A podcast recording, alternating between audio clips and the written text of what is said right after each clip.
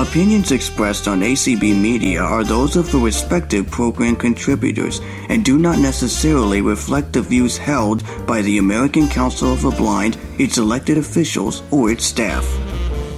Hi, everybody. Welcome once again to In Perspective. My name is Bob Branco. This is episode 327, dated Friday, September 29th, 2023. With us, as always, from Coos Bay, Oregon, Peter Altschul. Peter, what's going on today? Bob, I need to make you a, a, an official or- Oregonian. It's Oregon. it's not Oregon. Oregon. It's Oregon. Yes. Oregon. Okay, I, will have I, to work I, on that. You have Thank to work you. on that because I've had to work on it for like the past three years. Anyway, uh, here it's sort of misty and dreary, but not the seven inches of rain that apparently you guys are getting on the East Coast. Oh, it's terrible. I think this is still the same storm that was here last weekend. Ophelia doesn't want to leave. It, it, it, so, should go back, it should go back to Shakespeare's time. Anyway, I guess so. Anyway, I would like to thank those people for making it possible for In Perspective to be made available to the general public. We start out with Raymond Gay, our editor and producer. Thank you for what you do. Tom and Lynn from Rosie's Place Chatline, thank you for posting our programs up on bulletin board number 15. Our media sources, thank you very much for airing us when you do. We really appreciate that. And finally, Jacqueline Sylvia from JS Web Solutions, who archives our In Perspective podcasts on my website. All you have to do to find them is go to www.brancoevents.com, arrow down until you get to In Perspective podcasts, click on them, and then you will see most of our archives from latest to earliest. Merci, Jackie. And also, many thanks to Herbie, who took the time to be our host for today's program. Thank you for that as well. We have back again on our show one of our regulars, one of our staples, as they call him, Congressman John LeBoutillier. How are you, John? Congressman, how's it going? Thank you for Bob. Um, um, th- thank you. Thanks for having me. I love the show. I always look forward to it. I have it in my calendar, and I look forward to it as the weeks um, count down till the next time I'm on. And I just love it, and it's a great way to end the week and begin the weekend, even though also, I'm floating away. and it's also a great way to end the federal fiscal year, I suppose, if you want to put it that way. Hoping, of course, that government will not be shut down at all as of Monday or as of Sunday. So what is well as as we're doing this on Friday afternoon, and is tomorrow night, Saturday night at midnight, hmm. is the time when it's going to shut down. It sounds to me almost 100% guaranteed that it is going to shut down. That there's no movement that I hear about. But who knows? I mean, maybe there's something going on privately. Wrapped up in it, I guess, is the fate of Speaker Kevin McCarthy because in, the only way he can get a majority vote in the House to keep the government open is to work with the Democrats. Several of them will happily vote for this. A lot of them will vote for it. But the hard right Republicans have told McCarthy, if you work with the Democrats, we're going to throw you out. Now, so, how, how do we progress to this point so often of a government shutdown? What leads us to this? Well, they're all the same. They're all, and I hate to say this as a lifelong Republican, all these uh, government shutdowns are forced by the right of the Republican Party. And there is no point to it because you know the government's going to reopen. You know that everybody that isn't getting paid during the shutdown will get their back pay caught up for them. So what's the point of it? You know, I mean, it's just, it's just stupid. And that's what's happened to the right in, in, in American politics. It's become stupid. It's not smart. It's not ahead of the game. It's just plain emotional, not filled with brain power. And so they're all lashing out. They want to cut this and that. They don't seem to realize, yeah, the Republicans do control narrowly the House, but they do. But the Democrats have the Senate. So that means you got to compromise right away with them. And then the White House is obviously controlled by a Democrat. And these 25 Republicans in the Freedom Caucus, Caucus 23, whatever it is, they seem oblivious to the reality of how the government works. And they rather just say, oh, I just want to shut it down, blow it up. We don't need it, you know. And then it'll be reopened and we'll be back to somewhat normal in a month or three weeks or whatever. It, it seems to me, Congressman, I mean, you're right. This has been going on since I don't know when the 80s, maybe the 90s, whenever 90s, 90s, 90s yeah. yeah, with with Newt Gingrich and so on and so forth. It seems to me somehow worse. Uh, my my sense is that the, the the 27 or 25 or whatever it was, they know how the system works. They're doing this deliberately. You know, uh, they they want to uh, they want to get media coverage in their district and come across as these hardcore, you know, tough guy or tough women, whatever people who are standing up for a cause. I, it, it seems to me somehow worst. Uh, am I am I imagining things or it's, it's the oh no, I think you're right. But yeah, think, right, thinking back, you know, it, this thing is now the the Newt Gingrich thing was a little different. He did shut it down for whatever reason, and then Clinton got. And funny thing, we get going on an impeachment of Clinton for lying about sex and a mistress and blah blah. And before you know it, they throw Newt Gingrich out because he had a mistress. And he's a hypocrite. Okay, so he's gone. They lose the House to the Democrats eventually. But, but we have two more Republican speakers who go through the same thing McCarthy's going through right now. We have Boehner and Ryan, both of whom were good Republicans for their whole careers, both of them. But the right didn't like them. And the right took them on and bedeviled both of them and uh, ruined Boehner. And then basically, they didn't totally ruin Ryan, but he gave it up. He couldn't stand it anymore. And here, McCarthy's not giving up, but McCarthy is being ruined the same way. It's that the right punishes a Democratic, excuse me, the right punishes a Republican speaker for making a deal with the Democratic president. So when Boehner made a deal with Obama, that was the end of Boehner. They it got so bad the right, which was then the Tea Party, they were called, same group, same people. Now they're the Freedom Caucus. Now they're MAGA, but they're all the same. And they told Boehner, you cannot have a meeting or a phone call without President Obama, without one of us being in the meeting or on the call with you.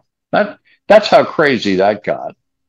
Now that hadn't happened here, but we had a meeting and a series of negotiations in April, May, and June, I think, with McCarthy and President Biden at the White House, and they made a deal. And they made a deal on the top line number of what the government would spend this fiscal year that's beginning to, day after tomorrow. They made a deal. And these 25 Republican congressmen are sabotaging the deal, saying, no, we can't spend that money. We're not going along with it. Yeah. And so it's crapping out this weekend over breaking a deal. The, the thing is, Congressman, because I know you've talked about this uh, uh, regularly, even back in the 80s um, on the Bob Grant show, we have to show some res- financial restraint, right? We have this ma- massive budget deficit and it seems to be getting worse. We need to do something about it. It just seems to me that the, these 27 hardcore people are just making the whole system worse because well, but, but keep not, in mind they're not negotiating the tw- Right, but the 27 hardcore people couldn't have cared less about government spending three years ago when right. they were still in Congress and Trump was president. Bang, they spent money like nuts. And the ones that were there 20 years ago when George W. Bush was president, and he had a Republican Congress for his first six years. Right. They spent money like crazy. So the yeah. bottom line is they're total frauds and hypocrites. They'll spend when they're in power and rail against spending when they're not in power. And so how do you take them seriously? Yeah. I don't take yeah. them seriously. I, I, but but it is a real issue.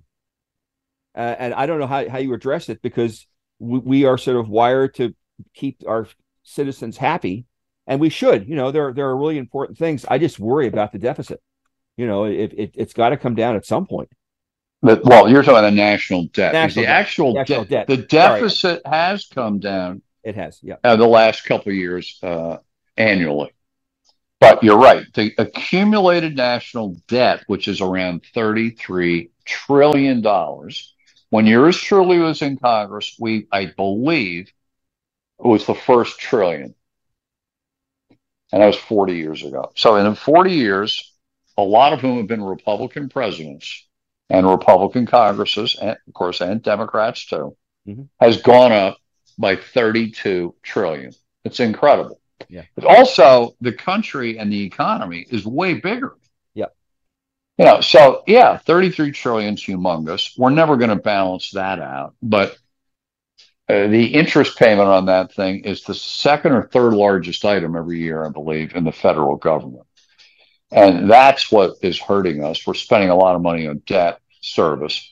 We need to, you know, I think we need to reverse the trend. That's what I would like to say. Is slowly start pay, paying down the national debt, but you can't do that till you run a surplus. We haven't run a surplus on the federal level since 97 or 98. Clinton. Clinton. Yeah, Clinton was president. The Republicans had the House. John Kasich was uh, uh, chairman of the budget committee. Now, I don't know how much any of that had to do with the people in the government. I think it was the economy was so good that it's spinning out huge tax revenue to the federal government. And that's what reduces deficits is the private economy contributing so much tax revenue that government is then doing well. That's really the only way out of these messes is we got to have the government get more tax money because we're making so much money. Part of the problem, I think, Congressman, is all the money that I'm not saying that all the states, because I'm not sure how many states are sanctuary states. You have wide open borders and you have migrants coming in by endless amounts of numbers. I can't even count. I know here in Massachusetts, Governor Maura Healey is asking for 250 some odd, uh, I can't think of the figure, a month to house people who need shelter based on Massachusetts laws. Yeah, yeah. Same thing here. New York City is just going crazy over all these migrants that are being shipped up here from the border by the federal government, by the way. These people are being relocated around the country to spread the burden of all these people coming in here. I believe last month, September or August, I'm not sure when I say last, I guess last month would be August still. 300,000 people illegally cross the, well, cross the border. They're not determined if they're illegal till they have their asylum hearing, but most of them uh, do not get asylum. What do you think we ought to do about this crisis? Well, if I if I was a benign dictator and I could do anything I wanted, I would go to the president of Mexico and I'd say, "Look, I'll pay you whatever the hell we got to pay for you to block these people from transversing your country and getting to our southern border."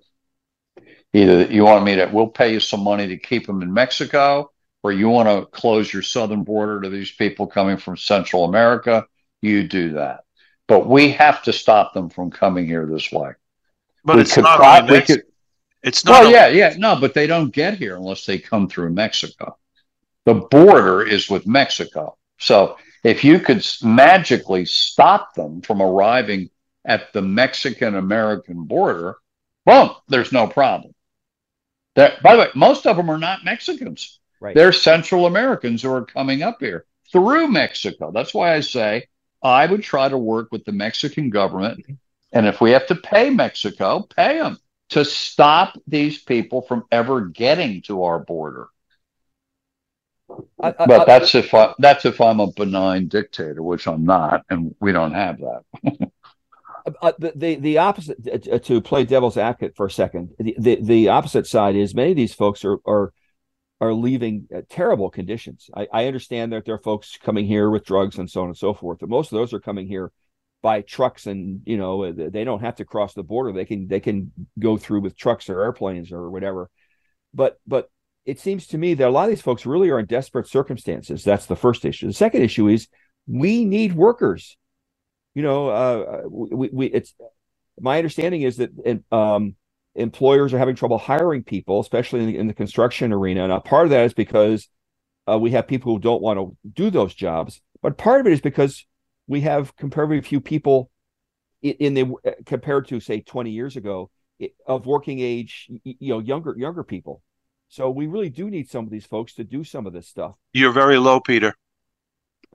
Can you hear me? A little louder. Is that better? I, I hear I hear him perfectly. Okay. Uh, L- listen, I agree with that. We do need more workers, but we had le- we have legal ways for people to get visas and come here to work in every field, including agriculture, farming, construction, whatever. We can't just let 300,000 willy nilly every month in and say, you know, w- w- some of them will work. They do want to work. I'll give you that. But Some do. no, No, they I think- these I think- I people think come here do. to work. Yeah, I really They work. They don't come here to mooch. They're here to work. But and and then Peter's right. They're escaping terrible stuff in Venezuela, whatever the thing is. It's bad down there. But you know what? We can't solve every problem in the world. That's right. We just can't do it. Now we can bring some people in here as we need them. But my God, what are we doing to the communities all around the country if we're flooding them with poor people who have no money? Who's going to pay for this? Yeah. No, I, so I- it's got to be reasoned out. This thing is out of control. no, no, I agree with you. I, I you know, I'm not. I, I think I think you're right. The thing is that our our uh, immigration system is screwed up beyond repair. I think I saw a stat somewhere that said they're like two years behind dealing with court hearings. Yeah, it's it's Yeah. just it's an over. Well, there aren't enough. There aren't enough immigration judges who are not regular judges. They're appointed by the Justice Department. They're not. They don't have to be confirmed by Congress and all that. But we just don't have enough of them. So if you're, you know, some guy coming in today illegally and you say, I want asylum, if you say it, you get an asylum hearing. And it used to be you were either thrown back out or locked up pending your asylum hearing.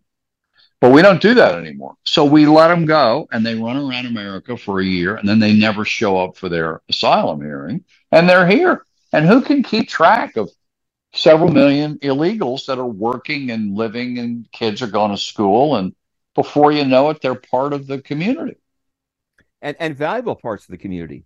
Yeah. most of them really are are strong family people with with good values and all of that. You know, uh, but they should be here. I mean, it's that's the paradox of this of this thing. And here in Right. Massachusetts, our governor is encouraging citizens, residents, to take some of these people into their own homes. Well, that's not bad. I mean, wouldn't you rather have someone take people into their home and take care of them than taking over a local hotel and putting them in there? I, I, I have no problem with that, but we don't know the incomes of the households that are being talked about already. Number one, and number two, you're talking about total strangers. Well, that's their choice, though, Bob. If Mr. and Mrs. Smith want to have a family come live with them, no one's no one's forcing them to do it.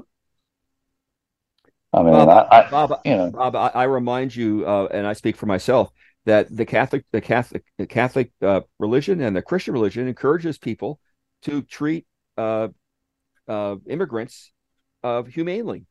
You know, it's it's all scattered throughout. what what what, what I does agree it with say that. on the what does it say on the Statue of Liberty?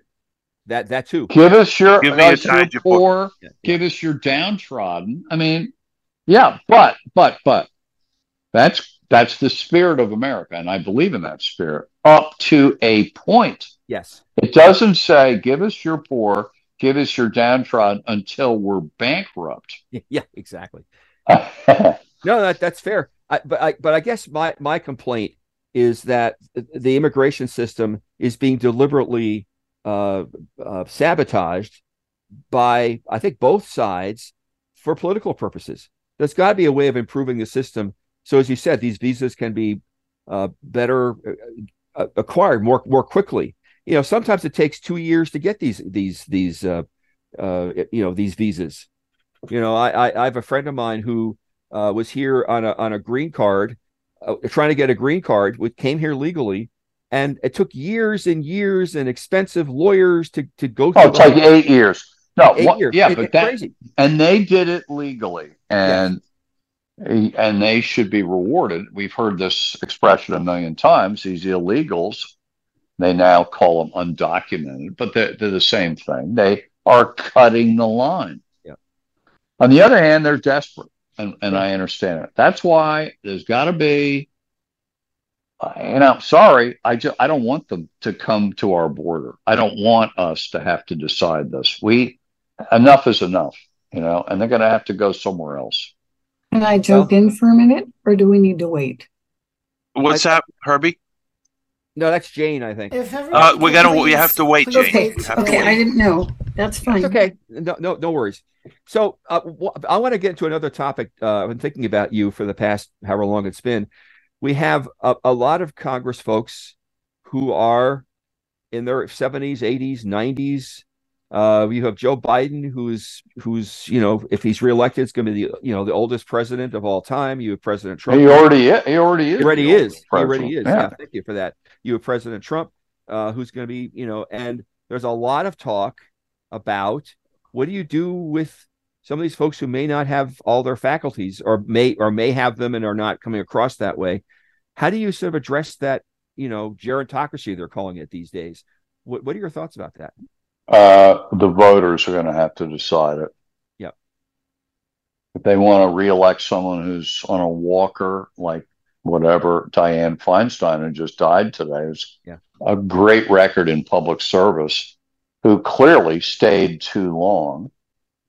You know, the voters have to be the ones to decide. No one else should decide. That's the way our system is. And we don't have age limits on the upper end. We only have them on the lower end 25 for the House, 35 for president, 30 for the Senate. That's, I don't think those are getting changed at the lower end. No. And there's no upper end for anything. Well, we do have term Do you think- limits for presidents. Right. I was going to say that. Uh, uh, Yep. Would it, would there ever be a hold on, possibility of, Paul, you Paul, have to. Paul, Paul, you have to wait. please wait. We haven't invited our participants yet. Well, we do have term limits. You're right, Bob, but that doesn't have anything to do with age. You know, so so uh you know, Bill Clinton was term limited at it out and was finished being president and he was in his early 50s. Yep. And Biden was the oldest man ever elected to be president right from the get-go. He, Reagan ended his presidency I think he was 77. I think he was 69 when he got elected, I Donald think. Trump was 74, I believe, wasn't he? Mm, I'll see. He's 77 now. So, So I guess he left office at 74. Yeah. Yeah. Yeah. Yeah. And, and Biden just turned, he's about, ne- uh, next 80. month, he's going to be 81. 81. 81. Yeah. I guess what really disturbs me on both sides is how this age thing is being weaponized and and sort of uh trash talked. You know, uh, you know, Biden is is doing some strange things here and there, but I, from my perspective, he's you know he's, he still has his thoughts in order and it seems to be doing a you know solid job. Um, President Trump was, you know, was trash for other reasons. You know, he was viewed as mentally ill uh, by people who know nothing about psychiatry, and so we're using these mental illness and age as a, as as a as a as a weapon, and I just find that really distasteful. Yeah, well, there. Is, by the way, there is an ageism issue in this country. There's a bias against older people. However, politically, you got to be careful about that because the older people are living longer, Yep. and they vote in the highest percentage of any group in the country. Younger people vote less. Older people vote the most. So the older vote, sixty and over, say is a very potent force, and healthcare has kept all of us alive longer, thank God. So you vote, you know, longer into your life, obviously. And it's not to be underestimated. You know, it's not unrelated. ABC just started running, I think, last night, uh, a new Bachelor series featuring a guy that's 72 years old. Really? Yeah, it's called The Golden Bachelor. And I think he's got like 25 possible women to choose from, average age like 67. So, but forget all that. The important thing is if, and we don't know yet because it aired the first time last night, if the ratings are good for this thing, it may prove to political people and advertisers and business that the market you're ignoring it and should be focusing on are people 60 and over the boomers the older people because you know advertisers say oh the demo we want is 25 to 40 Well, well, That- you look at the sports talk shows. I can name one in Boston. They cater to the younger people. You hear this all the time. Uh, 20 to 40 or whatever it is. The advertisers cater Yeah, to people. Same thing, right? Yeah. Well, that may be a mistake. I don't know. I mean, I that's sports. I don't really know, but I'm just saying, if you look at the country and the uh, profile of it, there are more older people as a percentage of the voting public because they live longer and therefore there are more of them. And so to ignore them or trash them or trash an older politician may tick some of those voters off. I don't know. This is all uncharted territory. Do you think there's a connection between what you were saying about the baby boomers and a lot of the elderly being the biggest voting market and Yeah. incum- and incumbents remaining in office? Well, incumbents generally remain in office because once you are the incumbent, you have such an advantage with name ID and harnessing the power of the government to promote you. And you get in the news all the time and all that kind of thing. Gerrymandering. Uh, that too. Oh, every, that's for House people, but yeah, Yeah, Senate exactly, people go. I mean, you know, it's just rarely do incumbents get defeated unless they're wave elections. So it's all part of the same thing. And the longer you're around, I mean, I'm I'm taken today because we've been inundated with it since early this morning. Dianne Feinstein, who had an unbelievable career and got, I think, elected six times to the U.S. Senate, I believe or five or six, which is a lot. And, you know, I mean, but it got to the point where people in California, it's like every single person there knew who she was and what she, what job she had, because she'd been around so long. Her name ID got to be so high, uh, and you know, it's an accumulated thing. You, you- someone's in the news all the time for thirty years. it's going to add up. And so there's a benefit to being around a long time. But then at some point it becomes a detriment. Let's look at her the last year. The poor woman Yeah. was gaga. Yeah. She didn't know anything. And when they would talk to her, it was painful. This is about the most accomplished political person you'd ever see until the last year or so. And but she is 90. And when she was 85, she was totally fine. It just happened in the last year or two. Well, you remember Strom Thurmond. He was 90 something. Yeah. Wasn't he close to 100 Might have been. Yeah, might have been. when he left office or died? I forgot which one came first. I don't remember. yeah, But I don't remember. I'm wondering if he had all of his faculties uh, at the end. I'm not sure. I don't remember that part of it. I'll tell you, I'll tell you a great movie that I haven't thought about for a while that you, your listeners and you guys ought to see. Do you remember this movie? Late 70s, 79. The Seduction of Joe Tynan, Oh yeah. starring Alan Alda as a U.S. Senator. And in there, Melvyn Douglas plays an el. I think I'm right. I think it's in there. I think I think I'm right. Melvyn Douglas plays an elderly senator who's going gaga, who in the middle of a hearing or something just starts speaking French. Oh, Yeah, because he was out of it, you know. And I think it was in that movie. It's a great movie, but um, yeah, you watch some of these guys; they look pretty bad on TV. There are a lot of young ones who do great, but some of these older guys look pretty bad. But some of them have their marbles and know a lot of stuff too. So Congressman, I want to talk about uh, uh, sort of the whole issue of uh, the world of work, employment, and especially the whole union thing that seems to be uh, reemerging. You know, we have the auto strike, we had the yep. writer strike. Uh, there seems to be a lot of sort of a lot more anger uh, uh, between of the uh, workers to their bosses and the management. Uh, the income gap is a lot wider than it has been. Um, what is your sort of general sense of how that all is is playing itself out? I happen to be, I've just written a piece for the Messenger that's coming out on Monday. Uh, and the Messenger is the new, uh, the Hill newspaper. This is the same as the Hill, but it's the new version of it. Same management. They left the Hill and started this new one called the Messenger.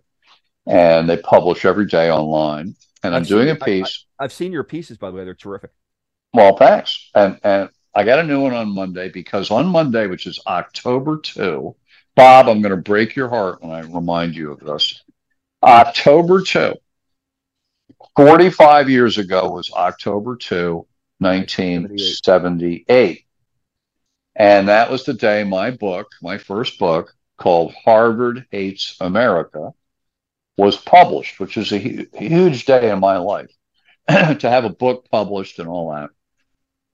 And I was doing the radio interviews and everything in New York City. And then when the afternoon came, I was finished in the city, got in my car, and I can remember I was on 96th Street heading toward the FDR Drive to come home to Long Island. When, and I had the radio on. When Yankees beat the Red Sox. Bucky bleeping Dent oh, yes. hits the ball over the wall. Yaz goes down on one knee because he knows this is bad and an inning later, pop up, uh, Graig Nettles catches it to put him away. And that was one of the greatest seasons and games ever, Yankees Red Sox. That was the day. Anyway, okay. So I'm writing a piece this sun uh, this Monday, October 2, on the 45th anniversary, where I bring up things that went on when I was at Harvard College as an undergrad, and then Harvard Business School, which I went to after Harvard undergrad, one of which was uh, at the business school, this attitude that I ended up calling the big business mentality, where we're all being sort of trained at Harvard Business School that your job is one thing and one thing only maximize return to the shareholder sure. at all cost at all costs. Yeah.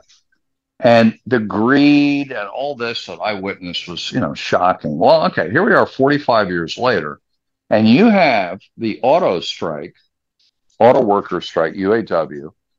And in the paper, I read that Mary Barra, the CEO of General Motors, made 361 times the average salary at General Motors. The average salary is $80,000 a year. She made 29 million. Now, to me, that is one of the biggest problems in this country. You just mentioned it. The income disparity in this country is crazy. And yet you go back, you come out of World War II, and we sort of remake the world and we remake our economy and all that. That did not happen. Bosses did not make 361 times the average employee. Couldn't do it, wouldn't do it, never even thought of it. But it's gotten out of whack that what these people are getting paid and what they think about and what it means to the workers. It's just, it's insane. So, yeah, I think it's a big problem. But I think that's why you're having more strikes. The uh, writers won their strike. They won. They got almost everything they wanted. And that's good uh, in that case. And in the auto workers strike, they're going to get, they're going to end up getting a decent deal. It's going to take a while. Um, but the, uh, the, the new mantra of the far right is to say what's the real problem in the auto industry is electric vehicles and that Biden and the mandate to have electric vehicles, blah blah blah, is is what's causing all the trouble. And I don't buy a word of it. But we got to get ahead of this thing because electric vehicles are the future. for global warming and everything else. And that's where it's going to be. Well, and here's my- everybody's going to have to adjust to it. Well, here's my question. If the environmentalists are so worried about pollutants, what are we going to do with all this lithium from the electric car batteries? Well, I don't know, but they'll figure it out. It's not going to be the same as it will not be allowed to pollute the atmosphere the way gas guzzling cars do and coal plants and all that. All that stuff's going to go in our lifetime. It's all going to go. I don't know. It might take another 15 years, but when we're going to get up one day and realize, you know something? 90% of people are buying have to and are happily buying electric cars.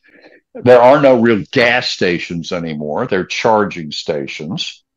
They're going to make better batteries that are safer and longer charging. Uh, this is the trend. It's obvious. It's coming. And talk to anybody who has a Tesla. Anybody. They'll tell you, I, everyone I've asked, best car I ever had. Best car I ever had.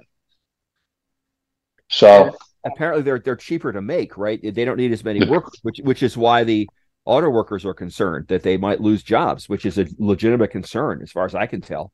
From what yeah, well, yeah, but hey, they'll still be if they're made here, there'll be plenty of jobs and so forth. And uh, you know, the other option is have them made overseas, and then none of these people work. yeah. Well, that's right. You're Wow. listening to In Perspective. This is Bob Branco, and we have Peter Altschuler as our co-host, and our guest is former New York Congressman John LeBoutillier. I thought I would bring our participants on the show, many of whom may would like to ask questions of our guests. So, Herbie, I'm just wondering if we have any hands raised. As a matter of fact, we do. We currently have three raised hands. Guys, please, please wait your turn to be called upon. Um, Paul, I don't know if I'm to consider your hand raised or not since you spoke earlier. So, um, Let's find out. Paul, did you have No. anything to s- Go ahead. Yeah. Uh, no, my question was answered during the discussion. okay. Thank you. All Paul. right, good. great. All right, then uh, in that case, so uh, Jane T, you are up, and Bell Mills, you are on deck. All And- right, Jane. Yes, and thank you, Herbie, for, um, I didn't know because I heard the voice, the, Well, that's okay. Machines You say unplug, and but here uh, I am. Yeah. First of all, I do not like any of how Texas, where I live, is handling the border issue. I don't like, well, I don't like two primary people in charge of it. So I guess I'm not supposed to name them. Um, Why not? So it's Governor Abbott you don't like, right? yeah, and I do not like um, Ted Cruz. I wish he would just leave the planet. Well, then vote vote next year for Oh. Colin Allred, who's running against him. I'll vote for just about anybody, but I I really struggle with all of the things you have mentioned. I want our our um, immigration process revamped, reevaluated. Uh, it just and I wish I could be a lawyer and and help with that. Boy, I would because we need the rules to be enforced and followed and to matter. And yes, we need workers. Um, we have a lot of Americans who don't want to do some of the basic work that is going to make a difference. That's a nice way of saying a lot of them just don't want to do it. They're lazy. But I, Did by the way, did you have you seen that? You know, I, I what you're saying in the um, UAW demands oh, in their yeah, contract negotiations. One of the things they're asking for, which hasn't gotten a lot of attention, they want a 32 hour work week. yeah, yeah. Uh, that's It's just- four four day work week. That's Mhm. Why do you So- suppose that is? I don't know. I mean, I, I don't you know, know. this if there's if if they're worried about fewer jobs to make electric cars, why are you saying? But we know what we want. We want to work less. Yeah. I, I would think the argument more. would be we'll work more to have Yeah. the job. I mean, I don't know. Yeah, I agree. I I, I, I, I of- would I would I I'm going to go so you all can talk it through, but I really have appreciated um, your comments. I keep sitting back here going, yes, hmm I get that. well, stay Um, on, Stay, keep Well, I, listening. I, I have to. Got 20 minutes to go. No, I gotta go though, but I really appreciate it and I'll try to listen to the podcasts when they show up. So Thank you, Jane. Th- Thank you. As always, Thank you. Peter, So you I- have something to say. I, Go I- ahead. yeah, I, I wanted to say I, I would be more in favor of that thing if they if they want to do a 40 hours in four days, a four day work, which seems to be a trend in the business world these days. A lot of organizations are, are experimenting with that. That might be a possibility, but this idea of you know a 32 hour week strikes me as a bit much. Well, and it also may be, I mean, maybe, like you say, four days, 10 hours a day. They're saying four days, eight hours a day, 32. But it also, since COVID, everything's changed about working, working in an office. This is, of course, mostly factory work. Uh, and you can't really run a factory loosely. You got to have a schedule for when we're rolling the assembly line. Um, in the end, it's not going to be that that is the deal breaker. It's money that's the deal breaker. Yeah. And they're going to have to cough up more money and pay these people more. And they need to be paid more with inflation and all. And apparently, remember in the auto disaster of 08 and 09, where they all virtually went broke without federal bailouts, a big part of that was the unions did givebacks to keep the jobs they had. And now they want that back. And frankly, they ought to get it back. Yeah. You know, Let's, Okay, thank, you- so thank you for that. Who's, we who's have next? somebody else, Herbie. As a matter of fact, we have several people. So, All right. uh, Bell Mills, you are up, and Donna, you are on deck. Bell. Welcome. You can ring my. You might be muted. We'll give her a yes, few more indeed, seconds. You are Bell. I will send you the prompt to unmute. Okay. There you Hello. Go. There she Oh, is. Okay. Um, a lot of countries have immigration restriction. And I read an article some years ago by a Japanese writer who just wished that their uh, policies, um, as far as uh, immigration um, is concerned, were was concerned, uh, would be, were um, improved, you know, so that they could get um, immigrants in uh, Japan. So I thought that was interesting. And why do you think that President Biden opened the borders or, you know, really just, I I mean, maybe I missed something somewhere.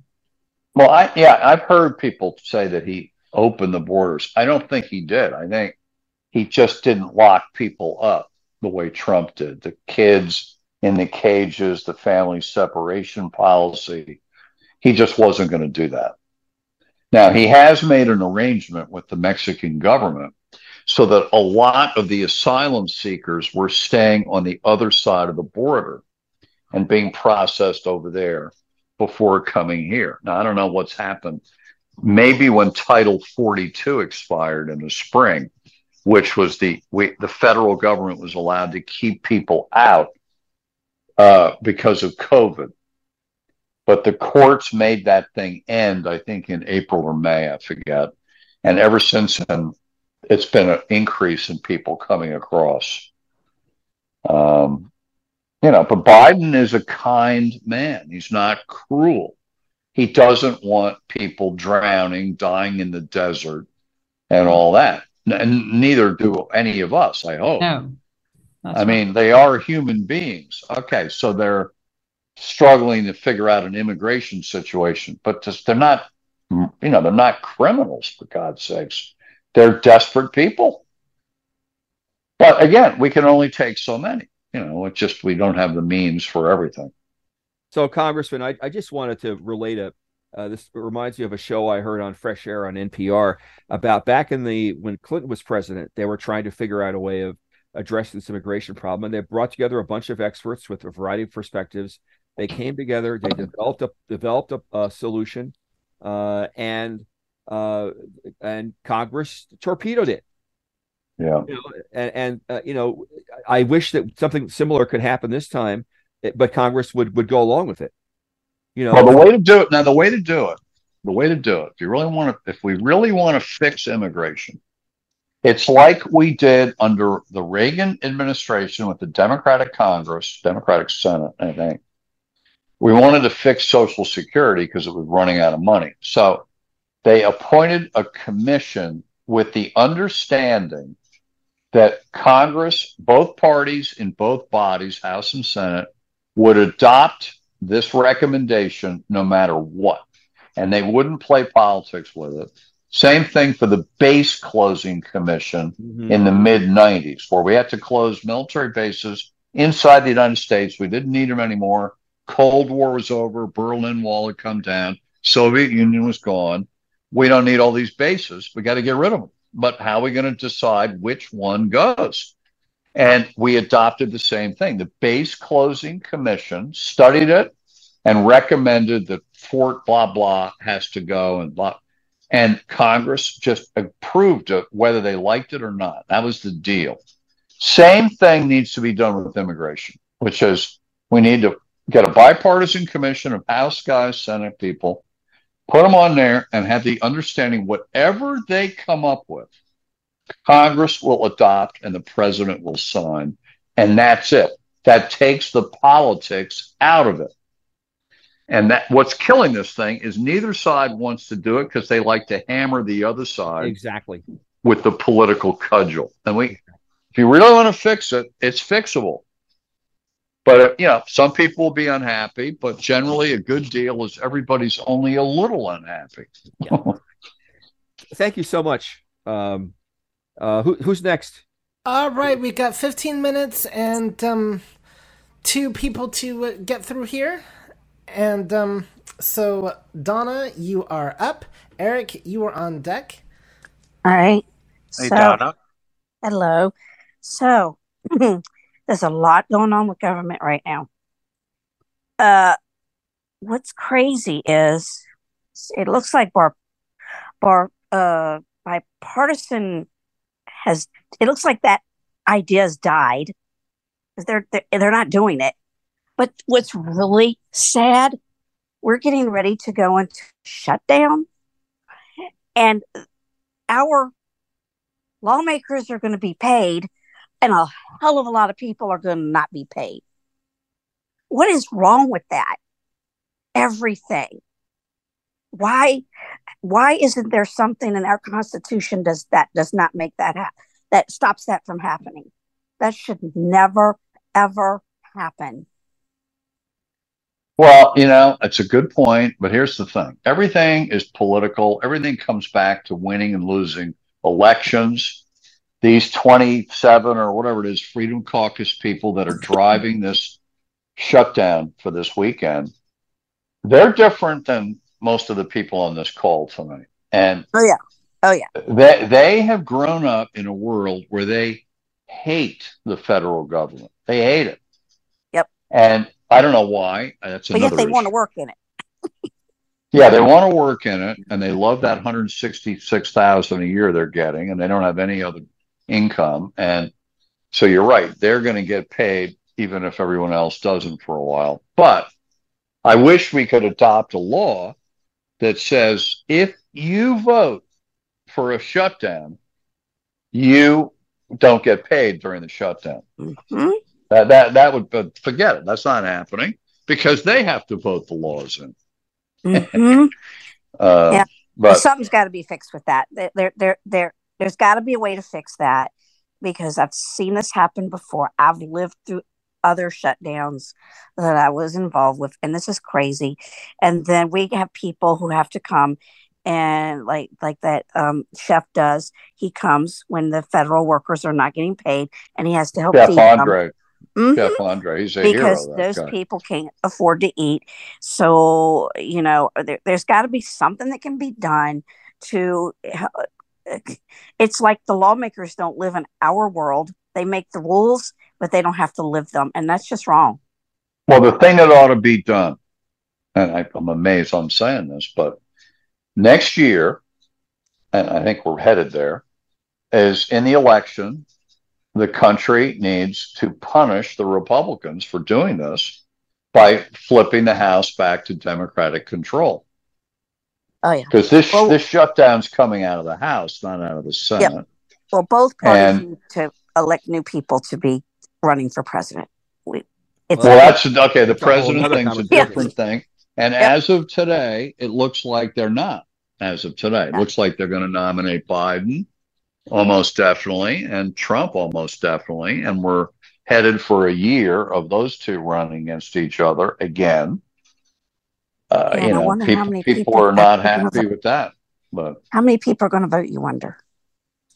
Oh, I think a huge vote. I think in the end, Donald Trump is the greatest vote generator, both for himself and against himself. And that's what he did. He elected Joe Biden. Biden didn't get elected. Trump elected Biden. Mhm. He kicked off so many voters Mhm. that they streamed out to vote for Biden against Trump. Same thing's going to happen with another little juicer added in, Dobbs, the abortion ruling. That you add that on to Trump, and the amount of people are going to come out to vote against the Republicans on Trump and on abortion, and some who remember this government shutdown and this crazy stuff that's going on. It's it's going to win for the Democrats. Congressman, I wish I was as optimistic as you are, but all the polls I'm seeing, and I realize the polls are early.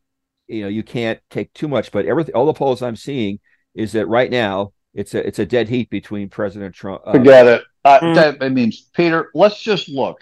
Every special election in the last year, every one of them, and state referenda, every time voters have voted, uh, both for state rep, U.S. rep, or uh, referenda in a state or a constitutional amendment, Wisconsin, Ohio, every one of them, Republican areas, everything.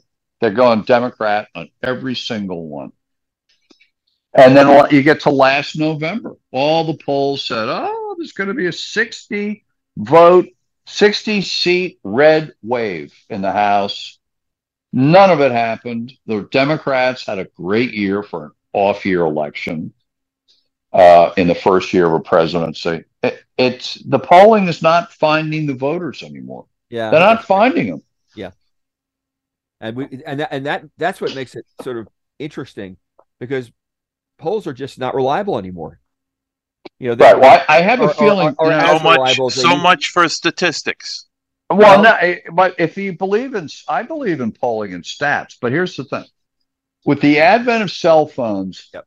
and the uh, dissolution of most people having landlines, finding registered voters is much more expensive. You have to make many more phone calls to get Joe Smith on the phone.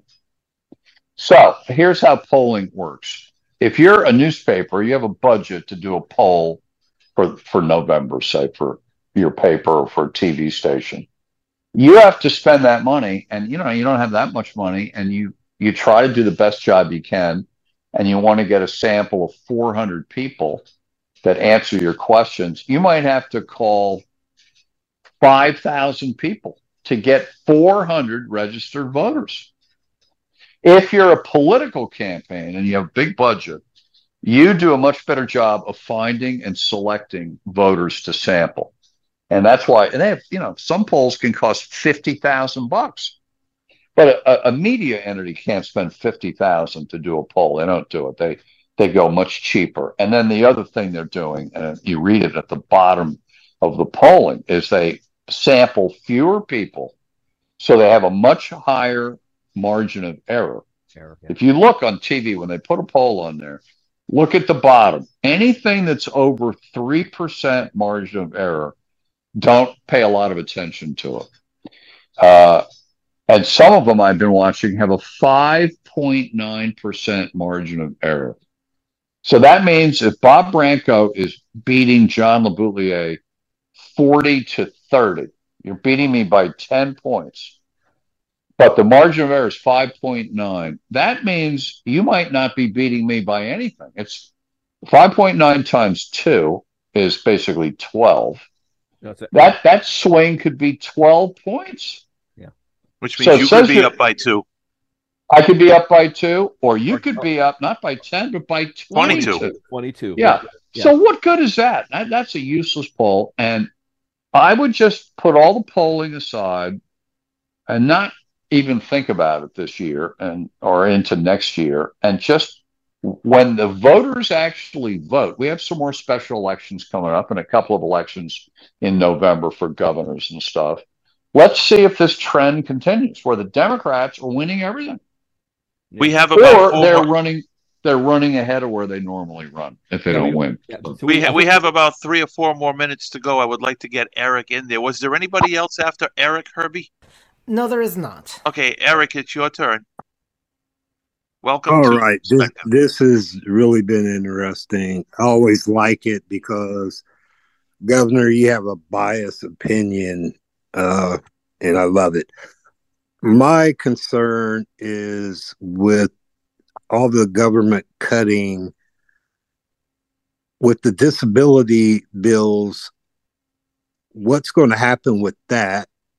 And since I only have a couple minutes, with all these legal matters that Trump is facing with tampering with all these states, how do you see all that playing out with this election coming up?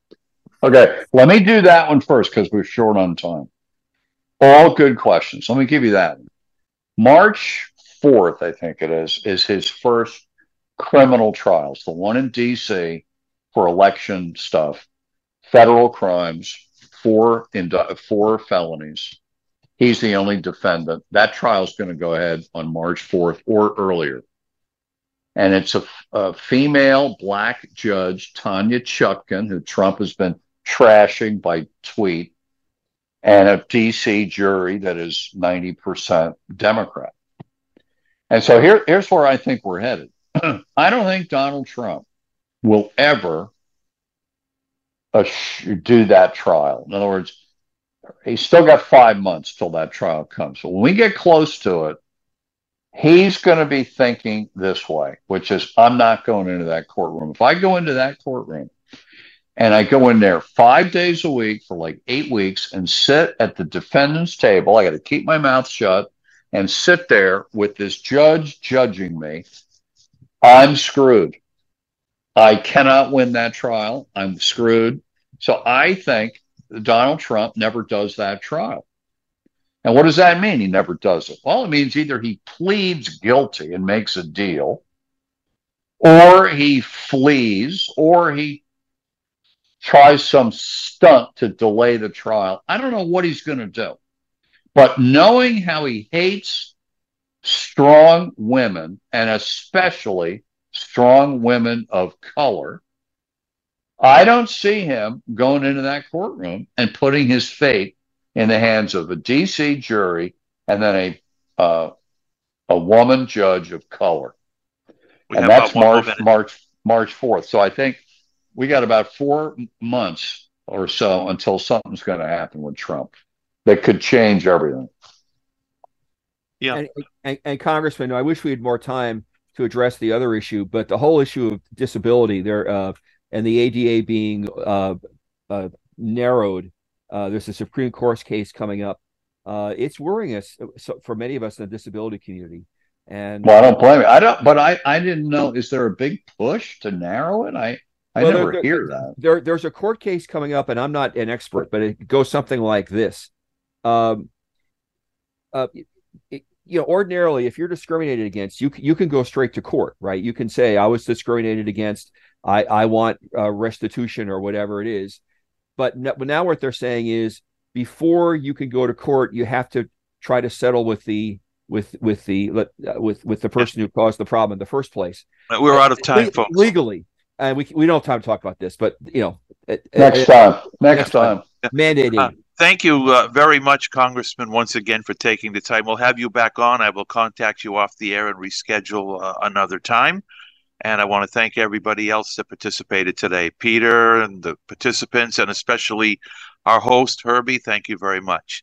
Next week, we're going to be having on our program Morgan White, who's a well known trivia man from the Boston area. He's been on WBZ. A lot of other people know him as well. That'll be next week on In Perspective. I'm Bob Branco. He's Peter Altschul. Go safe with God's abundant blessings. Have a great week, everybody.